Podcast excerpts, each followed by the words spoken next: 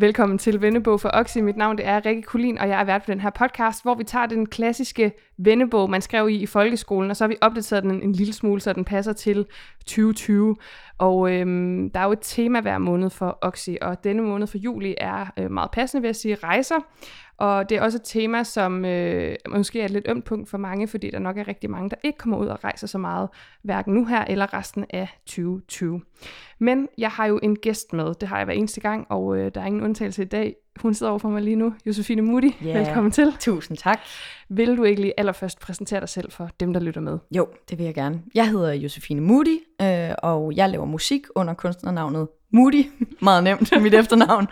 Øhm, og jeg laver... Øh, popmusik, kommerciel popmusik, øh, og har gjort det i fire år nu, tror jeg. Mm-hmm. Øhm, ja, det er det. Det er det, det, det, det, det, det der det, siger mig. Ja, lige præcis.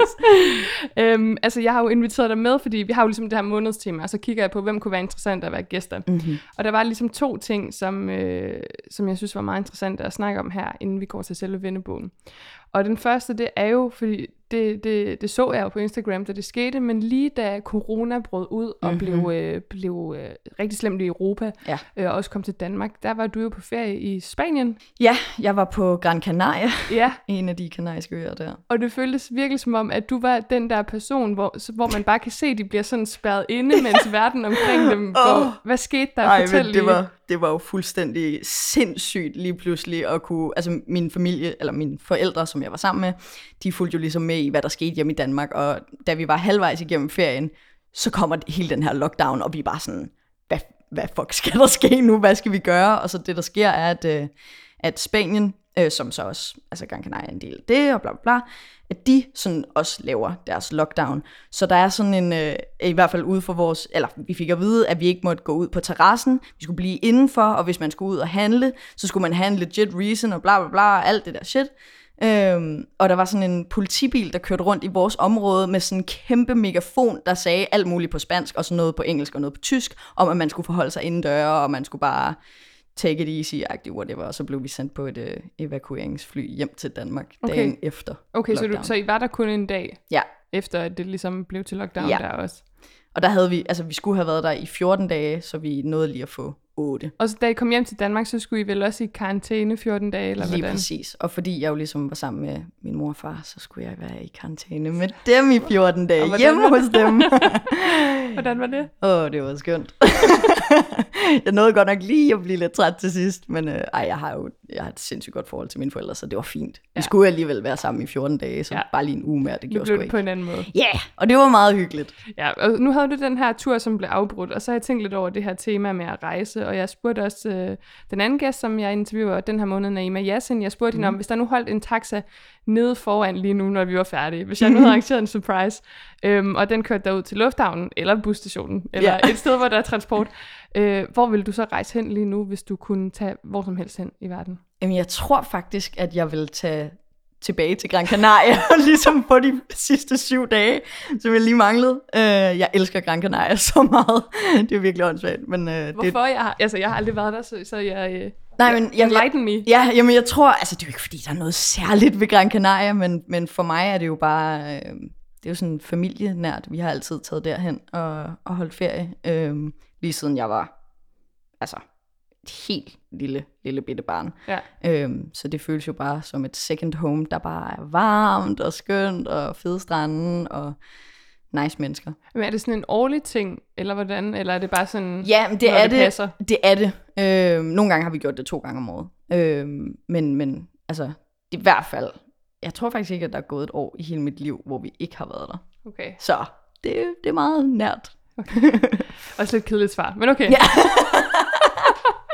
Men jeg elsker bare Gran Canaria så meget. Jeg kender det godt. Jeg tror også, jeg vil, hvis nogen spurgte mig, så ville jeg sige Berlin. Og jeg har boet i Berlin, og jeg har været der, du ved, halvtreds gange. Yeah. Men jeg vil også sige, fordi jeg savner Præcis. Det så meget. Ja, yeah, det er det. Det, det. Så er der den anden ting, som jeg tænkte. Det var sådan det andet, hvad kan man sige, ben i den øh, skammel, som så, hvis den kun er tobenet, ville vælte.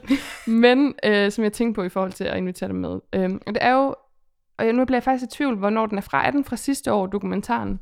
Ja. Yeah, fra to tusind nitten? Ja, lige start nitten. Ja. Du øh, øh, øh, var medvirkende øh, hovedpersonen. Du lavede en dokumentar for, øh, for D R tre, der hed Moody drikker sig ned i starten af to tusind nitten. Yes. Så er vi så fast her. Øhm, og jeg, jeg er normalt ikke så glad for at bruge det her ord, øh, og det tror jeg også, jeg skrev til dig i det forberedende spørgsmål. Altså sådan en rejse om store ting, vi mm. dealer med i livet. Men jeg kunne lige virkelig være med at tænke, nu er der jo gået sådan halvandet år siden da, ja. Og jeg blev selvfølgelig bare lidt nysgerrig på, hvad, hvad der ligesom er sket fra den gang og så til nu i forhold til sådan din egen rejse, ja. Siger jeg i ja. Gåseøjne. Jamen, øh, jeg føler, der er sket så sindssygt meget. Altså lige da den kom ud, øh, der var det simpelthen så, så overvældende øh, med folk, der, der skrev til mig. Og, altså på det tidspunkt, der var jeg i en periode i mit liv, hvor jeg havde det rigtig, rigtig skidt og dealede rigtig meget med, med alkoholen også. Øh, og var, var bare nede i et, ja, i et sort hul, for at sige det mildt. Øh, og så var det jo svært at ligesom forholde sig til, at at det her, det kom ud, og øh, folk, eller folk, jeg ikke kender, skulle forholde sig til det, men at en hel masse mennesker skrev til mig og, og delte deres historier, og jeg fandt jo ligesom ud af, at jeg overhovedet ikke er alene mm. øh, med, med at have et alkoholproblem. Men det, der så senere skete, altså sådan op til nu-agtigt, er, at jeg jo ligesom har fundet ud af, at alkoholen er jo bare min flugt. Mm. Øhm, og i slutningen af nitten, eller sådan i oktoberagtigt, hvor jeg havde haft et par måneder, hvor jeg også bare havde altså virkelig misbrugt alkohol, fordi jeg bare ville væk fra mit eget hoved. Jeg kunne ikke finde ud af, hvorfor jeg blev ved med at have det dårligt og hade mig selv, og det hele bare var noget lort, og jeg havde sådan en ufattelig uvirkelighedsfølelse omkring alting, og følte, at jeg gik, og gik i en drøm-agtig. Øhm, der blev jeg indlagt på øh, psykiatrisk øh, og øh, ude, ude på Amager, og fik så en øh, udredning. For første gang, altså alt, jeg har altid bare gået til min egen læge, hvis jeg har haft ja. Det dårligt og været sådan, hvad, hvad sker der med mig? Jeg har fået at vide, at det var depression, og det var angst. Øhm, og så kommer jeg til den her udredning på den lukkede, som, altså det, det er jo bare, der, der er så meget, det, det er så tabubelagt at snakke om det her, øh, og, og snakke om psykiske sygdomme, og, og være på den lukkede og sådan noget, men oplevelsen, for mig i hvert fald, var totalt sådan øjenåbne, at det er jo overhovedet ikke farligt. Altså, det er jo ikke, folk er jo ikke sindssyge, eller sådan på den måde, man tror, at det bare er en hel masse crazy mennesker, der går rundt. Det er jo alle sammen bare normale mennesker, og folk, der bare gerne vil hjælpe de her mennesker, der har det lidt svært. Øh, men der fik jeg så den her diagnose, som hedder schizotypi. Mm-hmm. Øh, og det er sådan en, øh, altså jeg er stadig i gang med at lære, hvad det egentlig er. Men det er en lillebror, lillesøsteragtigt til skizofreni. Mm. Øhm, og det, der er rigtig, øh, eller en af symptomerne, som er rigtig st- store for mig, er, at jeg går med en næsten konstant uvirkelighedsfølelse. Øhm, og ja, ikke fordi jeg sådan ser ting, der ikke er der, men jeg har sådan nogle indre billeder af nogle virkelig forfærdelige ting, der, som jeg nogle gange sådan, det kommer bare ud af det blå, og det kan være, at jeg ser en eller anden blive kørt ned. Mm. Og det føles så virkeligt for mig, selvom det ikke er virkeligt, at jeg bliver sådan helt uh, her i min krop, og det gør jo, at jeg får angst.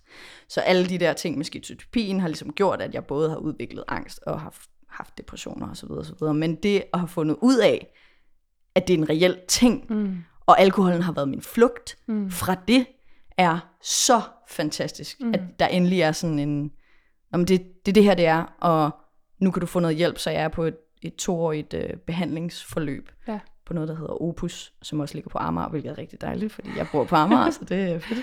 Ja. Øhm, hvor jeg ligesom kan dykke ned i det og lære meget mere om mig selv, og jeg føler også nu, bare hvor jeg har fået diagnosen, at jeg ja, kender ja. mig selv bedre på en eller anden måde. Altså. Ja, men jeg kan virkelig godt genkende, og det, det der slår ind, altså jeg har jo haft en spiseforstyrrelse i syv år, var mm. også til udredning i psykiatrien ja. øh, over en periode, hvor de også blev ved med at sige, at det var depression, og jeg ligesom insisterede på, at det kan godt være, at der er en depression, men det det er et biprodukt af noget andet, for yeah. jeg tror, det er det her. Men det der med så faktisk at finde ud af, i løbet af sin behandling, jeg var så i behandling cirka seks måneder, mm.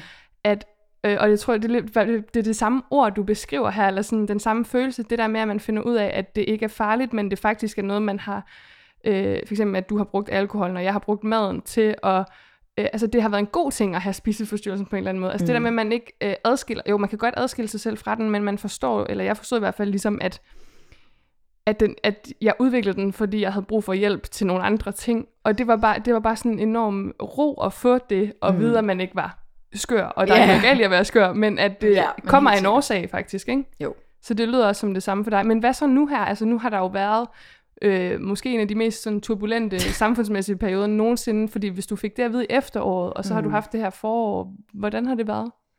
Det har været wild. Altså, jeg har virkelig øh, haft det svært øh, i næsten hele, hele den periode siden. Øh, der var lige, altså nu er jeg jo også, jeg har fået noget medicin, som hjælp, hjælper mig rigtig meget. Altså, jeg ved godt, det kan jo kun lige fjerne symptomerne, og mm. måske ikke det reelle problem. Øhm, også fordi jeg er enormt medicinforskrækket, så det har virkelig også været en overvindelse, ligesom at skulle overgive mig til det på en eller anden måde. Øhm, jeg havde, øhm, ja, da jeg fik medicinen og gik i behandling og alt det her, så, øh, så fik jeg bare så mange bivirkninger ved den her medicin, og fordi jeg er så medicinforskrækket, så var jeg bare sådan, nej, det skal bare gå væk. Og så stoppede jeg med medicinen, og så dykkede jeg jo bare endnu mere ned i et sort hul. Ja. Så den seneste, eller de seneste to måneder eller sådan noget, har jeg virkelig, virkelig haft det skidt. Også fordi, at det, at jeg stoppede med medicinen, som man jo ikke må til alle lyttere derude, det skal man lade være med. Man skal virkelig lytte til sine læger, og ikke bare gøre det selv.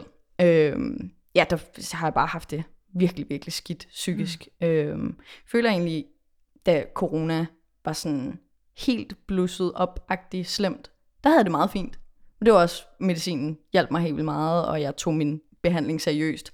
Så har jeg så lige haft et dyk nu her, øh, men er, er stille og roligt på vej op igen. Okay. Det er en meget øh, turbulent rejse, jeg føler, jeg er på med alt det her. Så er du jo den perfekte gæst i dag. Lige præcis.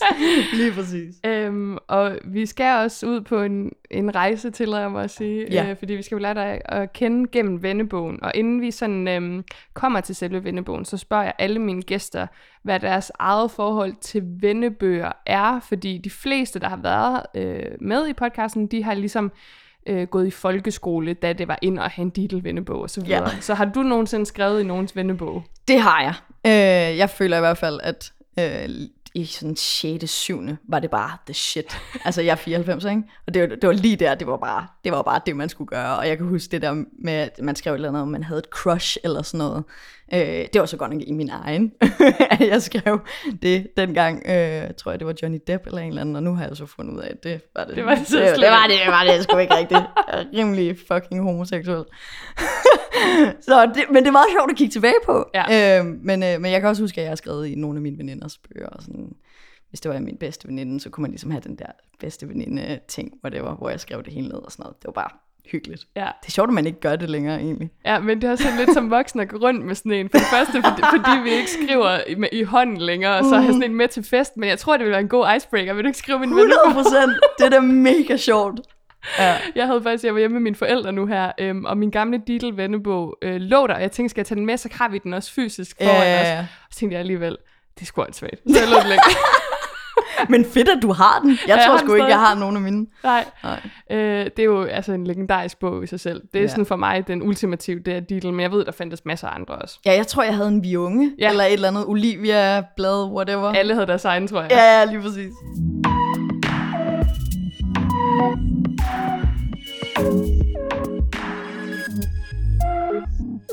Lad os kaste os ud i det, og det yes. er jo sådan, at øhm, jeg har delt den lidt op, fordi at vi tager jo den klassiske vendebog og nogle af de sådan standardspørgsmål, og så går vi også sådan lidt mere i, i kødet, øh, yes. i, i dybden.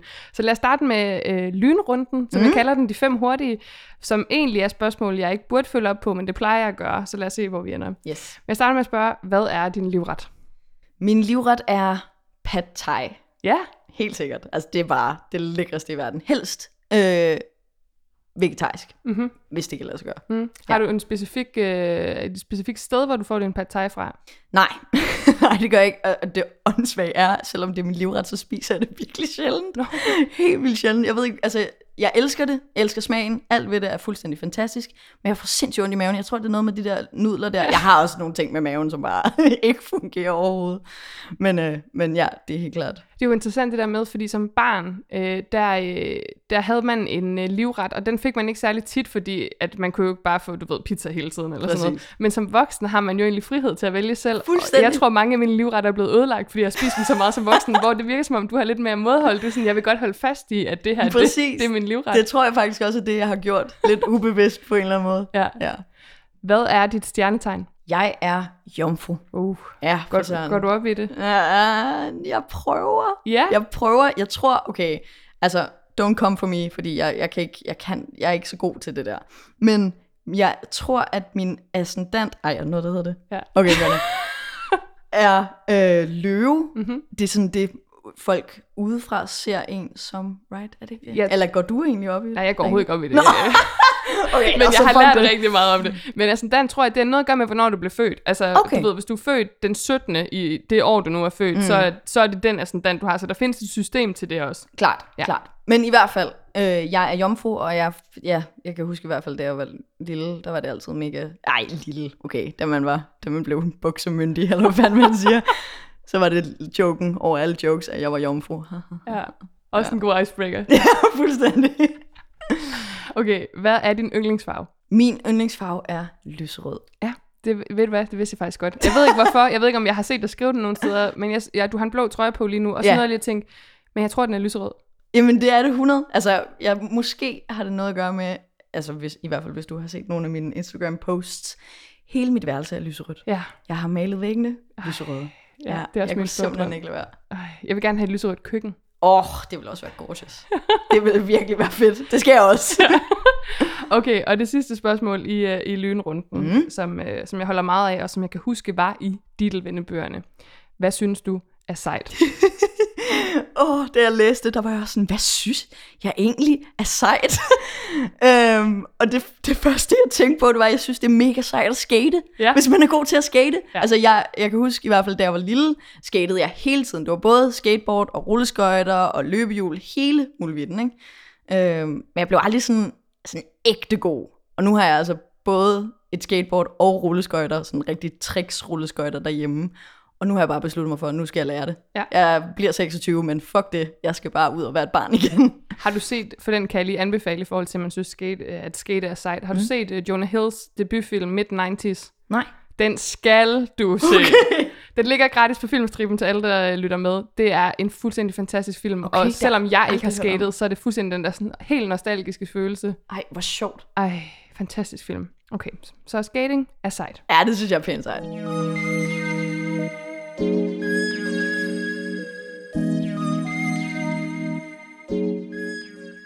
Yes, vi er kommet godt i gang med Vendebogen, og nu skal vi til de lidt mere dybdegående spørgsmål. Og den her runde har jeg valgt at kalde det, der ikke er sket endnu. Altså alt det, vi kan forestille os og drømme om og håbe sker i fremtiden måske. Så øh, det første spørgsmål det er, hvis du kunne vågne i morgen og have fået en helt ny evne eller egenskab, hvad skulle det så være? Det er simpelthen sådan et godt spørgsmål.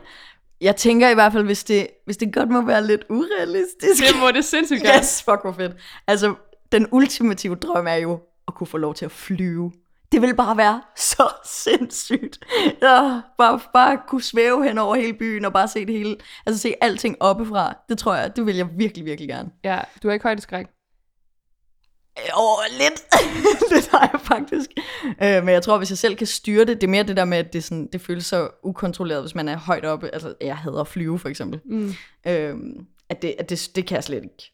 Sådan forholde mig til overhovedet. Ej. Men hvis jeg selv kan styre, hvor højt op jeg ligesom kommer, så er det fint. Men jeg har tænkt meget over det der med, hvis vi skulle flyve som mennesker, man kan sige, at vores anatomi er jo selvfølgelig ikke indrettet til det. Nej. Så skulle vi baske med armene, skulle vi bare hænge stille i luften, skulle vi ligge ned, skulle ja, vi stå det. Op? Altså sådan, hvordan skulle det fungere i praksis? Der er den der, åh, hvad hedder den der film, øh, som er... Ej, det kan jeg ikke huske, den har et eller andet syret navn. Men i hvert fald, hvor der er nogle gutter, der kommer ned i en eller anden grotte, hvor de så, øh, der er et eller andet alien-agtig halløj, som gør, at de kan lige pludselig flyve og har en hel masse telepatiske evner, whatever, alt muligt shit. Oh, yeah. Hvad er det, den hedder? Yeah. Hvor, hvor det er filmet, som om det er en dokumentar, eller som om det er ægte, eller det er dem, der filmer det og sådan noget. Jeg kan ikke huske, hvad den hedder. Men... sådan tror jeg, at det vil være, at man bare sådan, det er sådan lidt Superman-agtigt. Okay. At man bare sådan, det har vi været. Lige præcis. Okay. Okay, så kommer der noget, man kan sige, der er øhm, et stort spørgsmål, øh, og det kan jo være mange forskellige ting. Det kan både være på personlig plan, måske også på lidt større plan, men hvad skræmmer dig mest ved fremtiden? Åh, oh, ja. Jeg tror, jeg tror sådan helt, øh, for at gøre det helt stort, at det nok er døden. Ja. Altså, eller alderdom. Jeg, jeg sådan... Jeg kan i hvert fald godt mærke nu, og selvom jeg, jeg er jo udmærket klar over, at jeg er ung. Jeg er femogtyve. Øh, men jo mere tid, der sådan går, jeg føler bare, at jeg, jeg bliver bare gammel. Og jeg, jeg, jeg føler ikke, at jeg har udrettet alle de ting, jeg gerne ville. Og sådan, øh, jeg, altså, man bliver også mere aware omkring de ting, der, der sker omkring en, at altså, mine familiemedlemmer går jo også bort på et tidspunkt, mm. og øh, jeg har faktisk lige for nylig øh, mistet min, min moster. Øh, og det har bare været syret at være et voksen menneske, og skulle lige pludselig forholde sig til døden på en helt anden måde, fordi jeg har jo været til masser af begravelser, øh, da jeg var lille, men der forstår man det jo ikke på samme måde, og man er ikke bange for det på, på den måde, men jeg kan godt mærke, at der har været nogle tidspunkter, hvor jeg virkelig har været sådan, mm. wow, en eller anden dag, så skal jeg jo væk herfra, og hvad, hvad så? Altså sådan, hvad, hvad sker der efter det? Sker der noget? Og det kan ske øh, ud af det blå, at man lige pludselig falder om og får hjertestop, eller et eller andet, altså sådan, jeg er virkelig blevet bange for det, øh, men, men ikke på sådan en, altså, det er ikke noget, jeg går og tænker over hele tiden, men der er nogle tidspunkter, hvor det rammer mig, hvor jeg lige er sådan, holy shit. Og hvornår er det? For, altså, hvilke tidspunkter er det? Jeg tror, at jeg har sådan, jeg har rigtig, rigtig meget tankemylder. øhm, Kender? Ja, og det har også rigtig meget med, med min diagnose at gøre, at det virkelig kan være overvældende. Det er tit i sådan nogle situationer, at altså, alt min angst bare blusser helt vildt op, og så kommer dødsangst også ind over, og så, mm. ja, det er nok, det er nok der, jeg ja. tænker mest over det. Ja.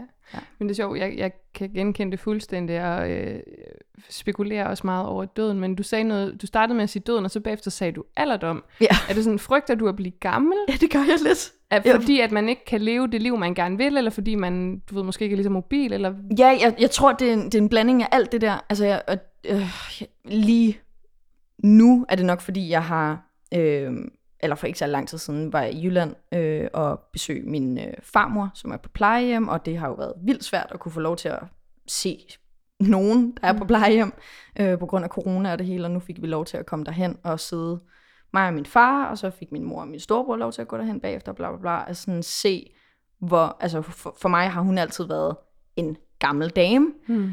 øhm, men har været adræt og sådan været ved sin fulde fem, og så lige pludselig se, at altså, nu sker der bare ikke mere deroppe, øh, og hun har demens, og min, min mormor havde også demens, og jeg kan ikke huske, der, altså, hvordan hun var, inden alt det skete, og det synes jeg bare er vildt uhyggeligt, at, altså, fordi jeg også ved, at, at demens øh, er arveligt, ja. Og det er nok, det, det frygter jeg virkelig, virkelig meget, og så jeg kan mærke, nogle gange, når min mor lige glemmer nogle ting, så bliver jeg sådan helt, nej, nej, nej, nej, ja, det kan jeg slet ikke. Altså, hvis hun skulle igennem det, og frygtelig, frygtelig, frygtelig, ja, ting. Øhm, men, men ja, bare at blive gammel, jeg, jeg har ikke lyst, jeg har bare lyst til at være ung for evigt. Ja. Altså, jeg ved ikke, om det er også sådan en kunstnerting, at man bare har lyst til sådan, ja. Men det er også fordi i mange, og måske også især i musik, ikke? Altså, der skaber det også helst være ungt, hurtigt, nyt hele tiden, ikke? Altså, det er sådan, det, det, især hvis du er kvinde, og så er der også noget forbundet med det, ikke? Ja. Altså, det skal bare være ungdom, og, og især i popkulturen også, ikke? Altså, jo. Det er jo det, der ligger jo på en eller anden måde også i, i ordet popkultur, det er ligesom det, der er inde nu. Præcis. Og så er det jo mere at gøre det gamle inde også, ja, på en eller anden måde. hundrede procent. Hvis du skulle spise middag med hvilken som helst person i verden, og jeg, jeg har ikke tilføjet øh, død eller levende, og så siger folk altid, ej, må det også gerne være en, der var død. Det må det gerne, men hvem skulle det så være? Åh, oh, den synes jeg er så svær. Øh, altså, mit... Mit hjerte vil helt vildt gerne Meryl Streep, fordi jeg bare altså, elsker hende. Jeg tror, jeg har set alle hendes film. Okay, det er virkelig, ja. Det er mange. Ja, det er virkelig, virkelig mange. Men, øh, men ja, altså, inden jeg lavede musik, der, øh, der ville jeg rigtig gerne være skuespiller. Øh, og jeg har lavet øh, altså, teater hele mit liv. Jeg har gået på noget, der hedder Eventyrteateret. Sådan en dramaskole for, for unge mennesker, hvor vi spiller forestillinger inde i Tivoli i glassalen, og, øh, og det ville jeg bare sindssygt gerne, og så tror jeg, at hun var sådan mit største idol i så lang tid, at det bare stadig er sådan. Altså selvom der sikkert er tusind f- gange flere øh, spændende mennesker, jeg kunne snakke med om alt muligt, for jeg ved faktisk ikke helt, hvad jeg ville snakke med hende om. Jeg tror, jeg ville bare sidde og kigge på hende. Du kan jo sidde og st- komplimentere hende for sin film, hvis du har set dem alle sammen. Så var præcis. Der det her, Mamma Mia, den ja, var god. Præcis. Præcis. Altså, det er også sindssygt, hvor meget forskelligt hun har lavet. Det er sådan helt absurd. Ja, ja. Men øh, ja, det skulle nok være hende. Meryl Streep. Ja. Det er et godt bud. Ja.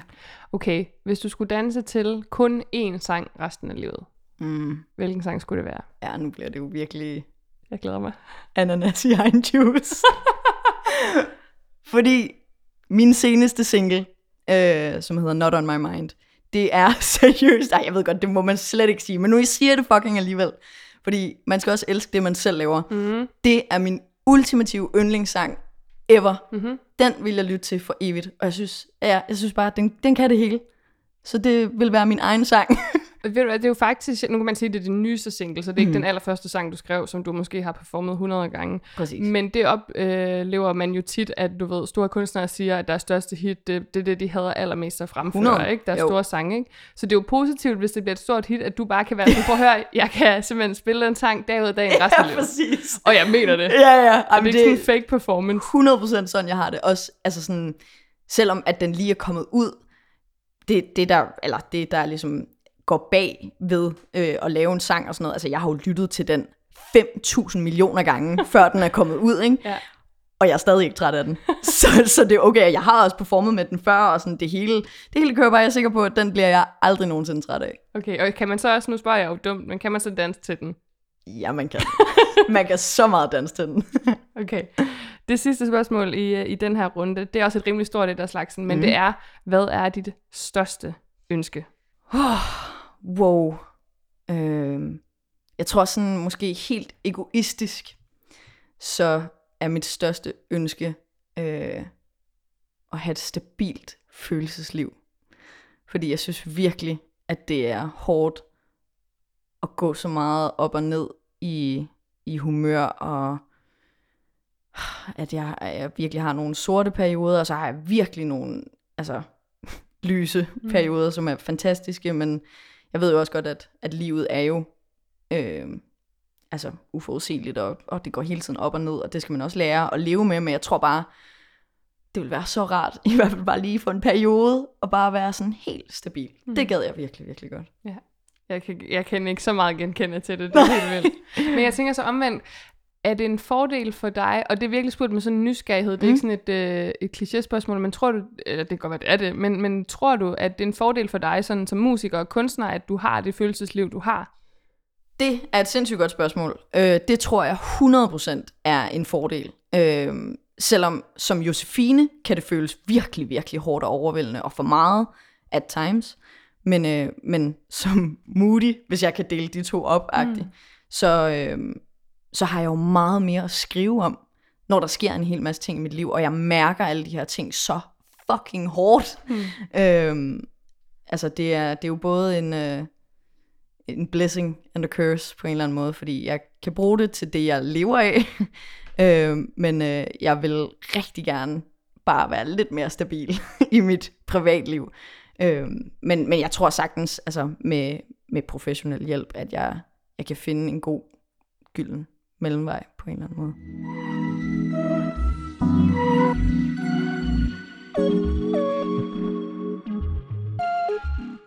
Okay, vi er kommet til endnu en uh, forholdsvis hurtig runde, nemlig det, jeg kalder enten eller runden, og det er, hvad der ligger i navnet, det er enten eller. Så uh, der kommer uh, fem uh, enten eller her, nemlig bogen først eller filmen først. Jeg vil nok vælge filmen først. Jeg er seriøst det modsatte af en bogorm. Jeg er så dårlig til at læse bøger, altså jeg, jeg, jeg, kan ikke, jeg kan ikke huske, hvornår jeg sidst frivilligt har læst en bog. Øh, og jeg, jeg ved ikke, om man så er en bestemt type, eller hvad fanden, men, øh, men jeg ser meget mere film, altså jeg er meget hurtigere for det ind, og sådan, det, det, det fungerer bare bedre for mig. Ja. Så det er nok filmen først. Filmen først. Ja. Okay, ensomhed eller tosomhed? Den er svær, fordi øh, ensomhed, altså ensomhed er, er, for mig, synes jeg, er, det er sådan lidt negativt, og tosomhed, altså det er jo positivt på en eller anden måde. Jeg, jeg kan virkelig godt lide at næsten at smelte sammen med, med whoever det nu mm. kunne være, man lige var, øh, ja, havde noget med, eller om det bare var en ven, eller familiemedlem, eller whatever. Jeg tror, jeg, tror, jeg vil vælge tosomhed, mm. helst med min kæreste. Men det er interessant det der med, med, fordi der er mange, der ser det som en ladet ting, og det er det jo som sådan også, men ensomhed, altså hvis man ligger, stiller den op over for tosomhed, så er det jo egentlig bare alene eller sammen ja, ja. med nogen, ikke? Jo, men, men i sig selv isoleret, der er man sådan, ej, det er en dårlig ting. Jamen præcis. Ensomhed er en dårlig ting. Ja, det er egentlig sjovt. Men det er jo, men ja, det er jo, det er jo fordi, at man altid har brugt det der sådan, jeg føler mig ensom, ej, hvor nederen-agtigt. Mm. Mm. Men det kan jo også være, at man bare Altså, jeg, jeg ved i hvert fald personligt, at jeg er nødt til at dyrke ensomheden lidt mere. Øhm, fordi jeg har haft virkelig, virkelig svært ved at være alene med mig selv. At der skulle altid ske noget, jeg skulle altid være sammen med nogen, og det skulle hele tiden bare gå stærkt.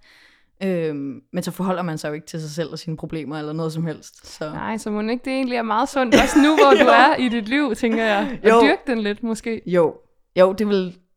Det ville det nok helt sikkert. Men jeg tror, hvis jeg, hvis jeg skulle vælge mellem de to, så ville jeg jo helt sikkert vælge tosomhed. Klassisk tosomhed. Ja, fuldstændig. fuldstændig. Okay. Jeg tror, jeg kender svaret på den her, men jeg er spændt. Byen eller landet?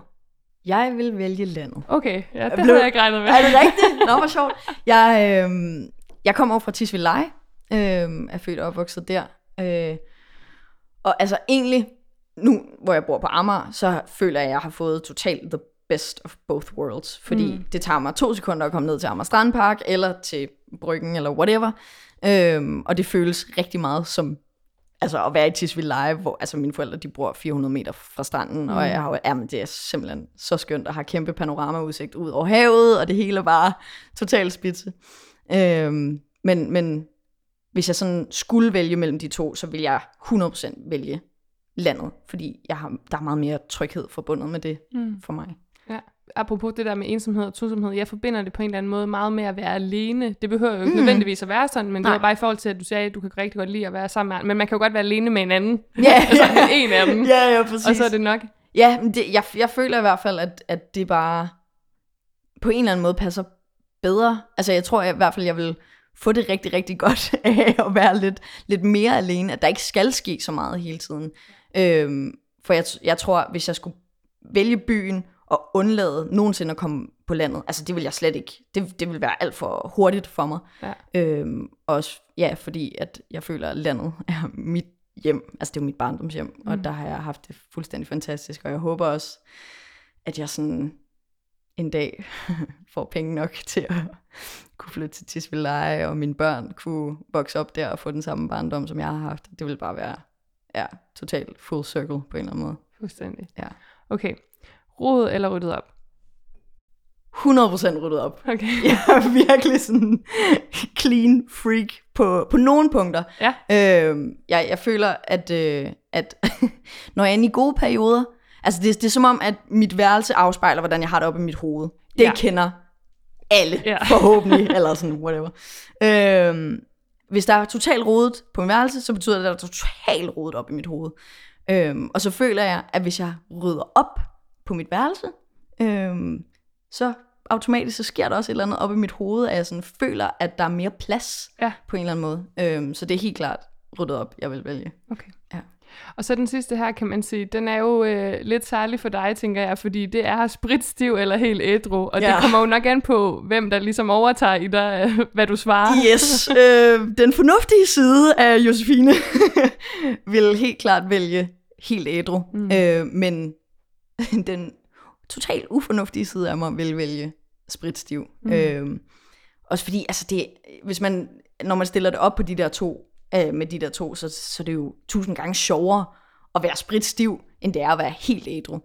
Øh, men hvis jeg skal vælge et langt og sundt liv, så vil det være helt ædru. Mm. Jeg tror, der er rigtig mange, øh, især nu her i corona måske, som har haft forskellige forsvarsmekanismer og forskellige måder at tackle det på, hvor vi har kunne se, ligesom, at alkoholforbruget er steget sådan mm. i gennemsnit i Danmark, ikke? Hvor jeg sådan, jeg er helt stoppet med at drikke alkohol, okay. og jeg har simpelthen haft det så sjovt. Altså, jeg er sådan lidt chokeret. Fuck, hvor fedt! Ja, og det er sådan, jeg, jeg, jeg virkelig bare ikke, altså det er ikke, fordi jeg kan drikke en øl eller smage en øl eller sådan noget, men du ved, den der sådan trang til at være fuld og bare sådan, åh, i dag skal jeg bare lægge mm. alting fra mig. Den, den, hvor jeg faktisk ville tro, at den ellers skulle sådan pike under det her. Mm. Det har været sådan lidt underligt, synes jeg. Ja, det er det sjovt, ja. hvordan det lige... Så jeg bare sige, fordi altså, det kan være enormt sjovt at være helt ædru, yeah. siger jeg sådan helt.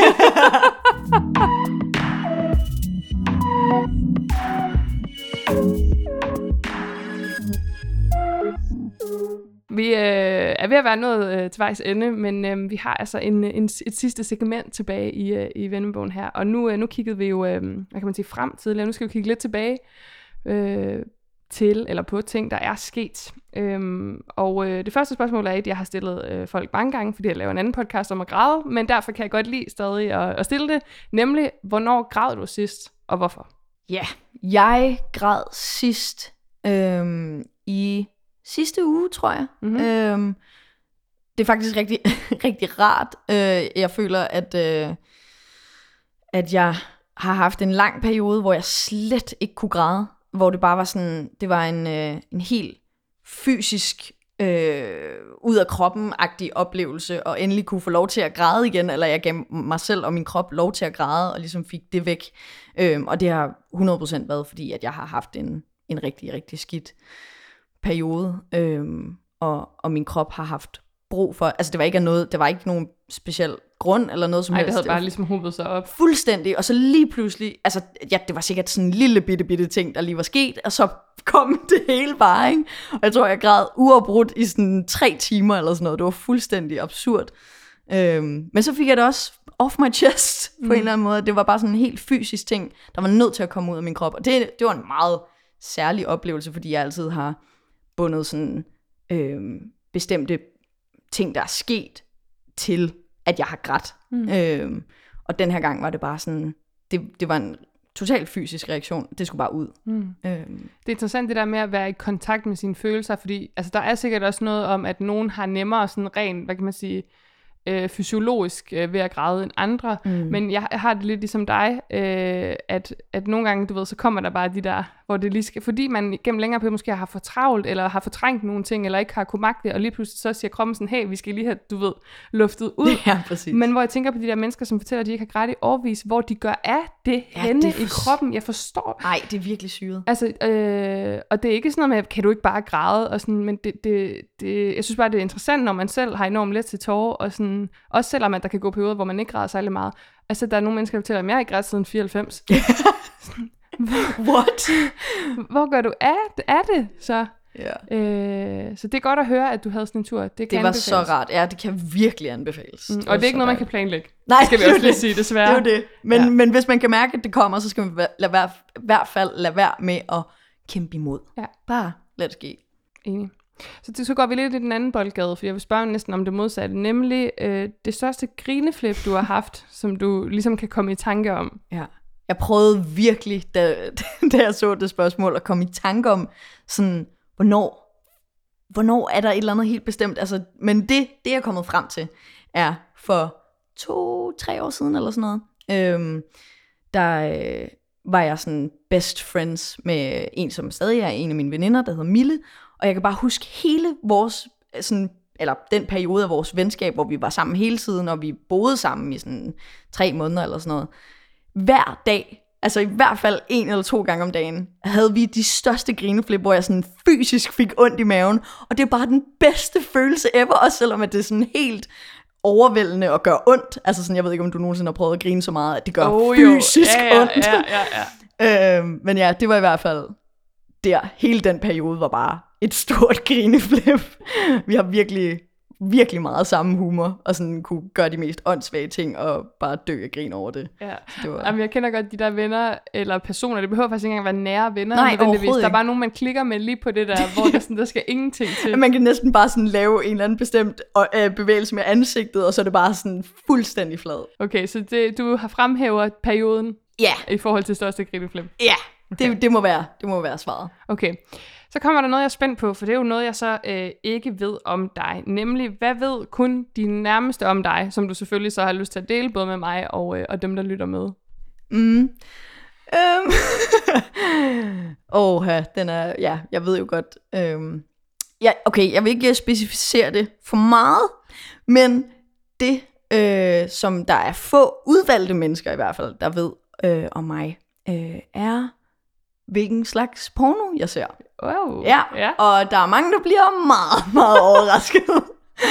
så så det, det er nok det. Og jeg, jeg, altså, jeg synes ikke, jeg behøver at sige, hvad nej, det er, nej, det men, du men du ved, det... Det gør du ikke. Nej.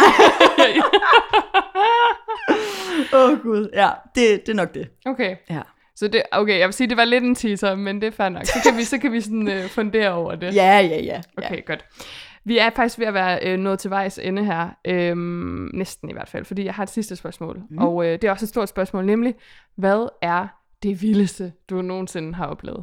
Det vildeste, jeg nogensinde har oplevet, var da jeg fik lov til at spille til Pride inde på Rådhuspladsen for, hvad var det, det to, to år siden eller sådan noget nu. Ej, kan det passe? I atten? Ja, ja, det var i atten. Mm-hmm. Øhm, foran, altså at få lov til at synge sine sange med mit fantastiske band foran tredive tusind mennesker. Altså, jeg tror aldrig nogensinde, at jeg har fået så stort et adrenalinkick ever. Og øh, altså, jeg håber selvfølgelig, at jeg får lov til at gøre noget lignende på, på et andet tidspunkt ude i fremtiden. Men det var helt sikkert det, altså, det vildeste moment i hele mit liv. Mm. Og jeg har heller aldrig nogensinde været så nervøs, men altså, det var så fedt. Nu har du snakket om det her med, øh, med sådan dit virkelighedsbillede, eller sådan med virkeligheden. Hvordan var mm. den oplevelse så i forhold til sådan at, at forstå, at det var noget, der skete i virkeligheden? Ja, fuldstændig. Altså, det var frygteligt. Altså, selvom det var fantastisk, så var det jo virkelig... Altså, der, der føler jeg... På det tidspunkt, der vidste jeg jo ikke noget om, om skizotypi, eller noget som helst af, hvorfor det var, jeg nogle gange havde det mærkeligt. Det var det, jeg altid sagde. Jeg bare havde det mærkeligt eller underligt, fordi jeg ikke kunne sætte et direkte ord på det, som nemlig er den der uvirkelighedsfølelse. Øhm, det var først... Altså, det hele virkede så ægte, da jeg var deroppe. Men så da jeg gik ned fra scenen, så var jeg sådan... Er det her overhovedet sket? Skete det lige? Var det en drøm? Er det virkelig? Hvad er det, der får? Altså, det kan alle jo få, men det var bare så åh, mindblowing, irriterende på en eller anden måde, fordi jeg havde jo oplevet det hele, og så heldigvis, så fordi der findes Instagram og bla bla bla. Så blev det øh, også dokumenteret. Lige præcis, så jeg var sådan, det er sket. Nå, det er sket. Ja.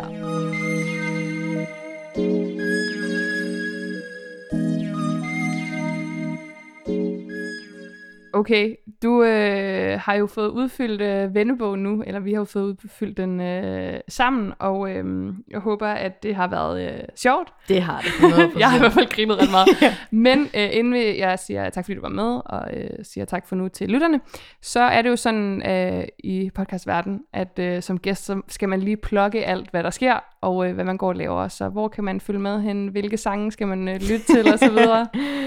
Jamen, øh, hvis man har lyst til at følge mig på Instagram, det er i hvert fald der, hvor jeg er mest aktiv, så øh, skal man gå ind og følge Moody Official. Øhm, og jeg har selvfølgelig også en Facebook-side, hvor man kan gå ind og, og like. Øhm, og øh, mine sange er på alle streamingtjenester, så dem skal man øh, gå ind og lytte til, så meget man overhovedet kan, og sige det til mor og far og alle vennerne, hele familien, at øh, de skal lytte til noget Moody. Lige præcis. Yes. Josefine Moody, tak fordi du var med. Tusind tak, fordi jeg måtte komme. Mm-hmm.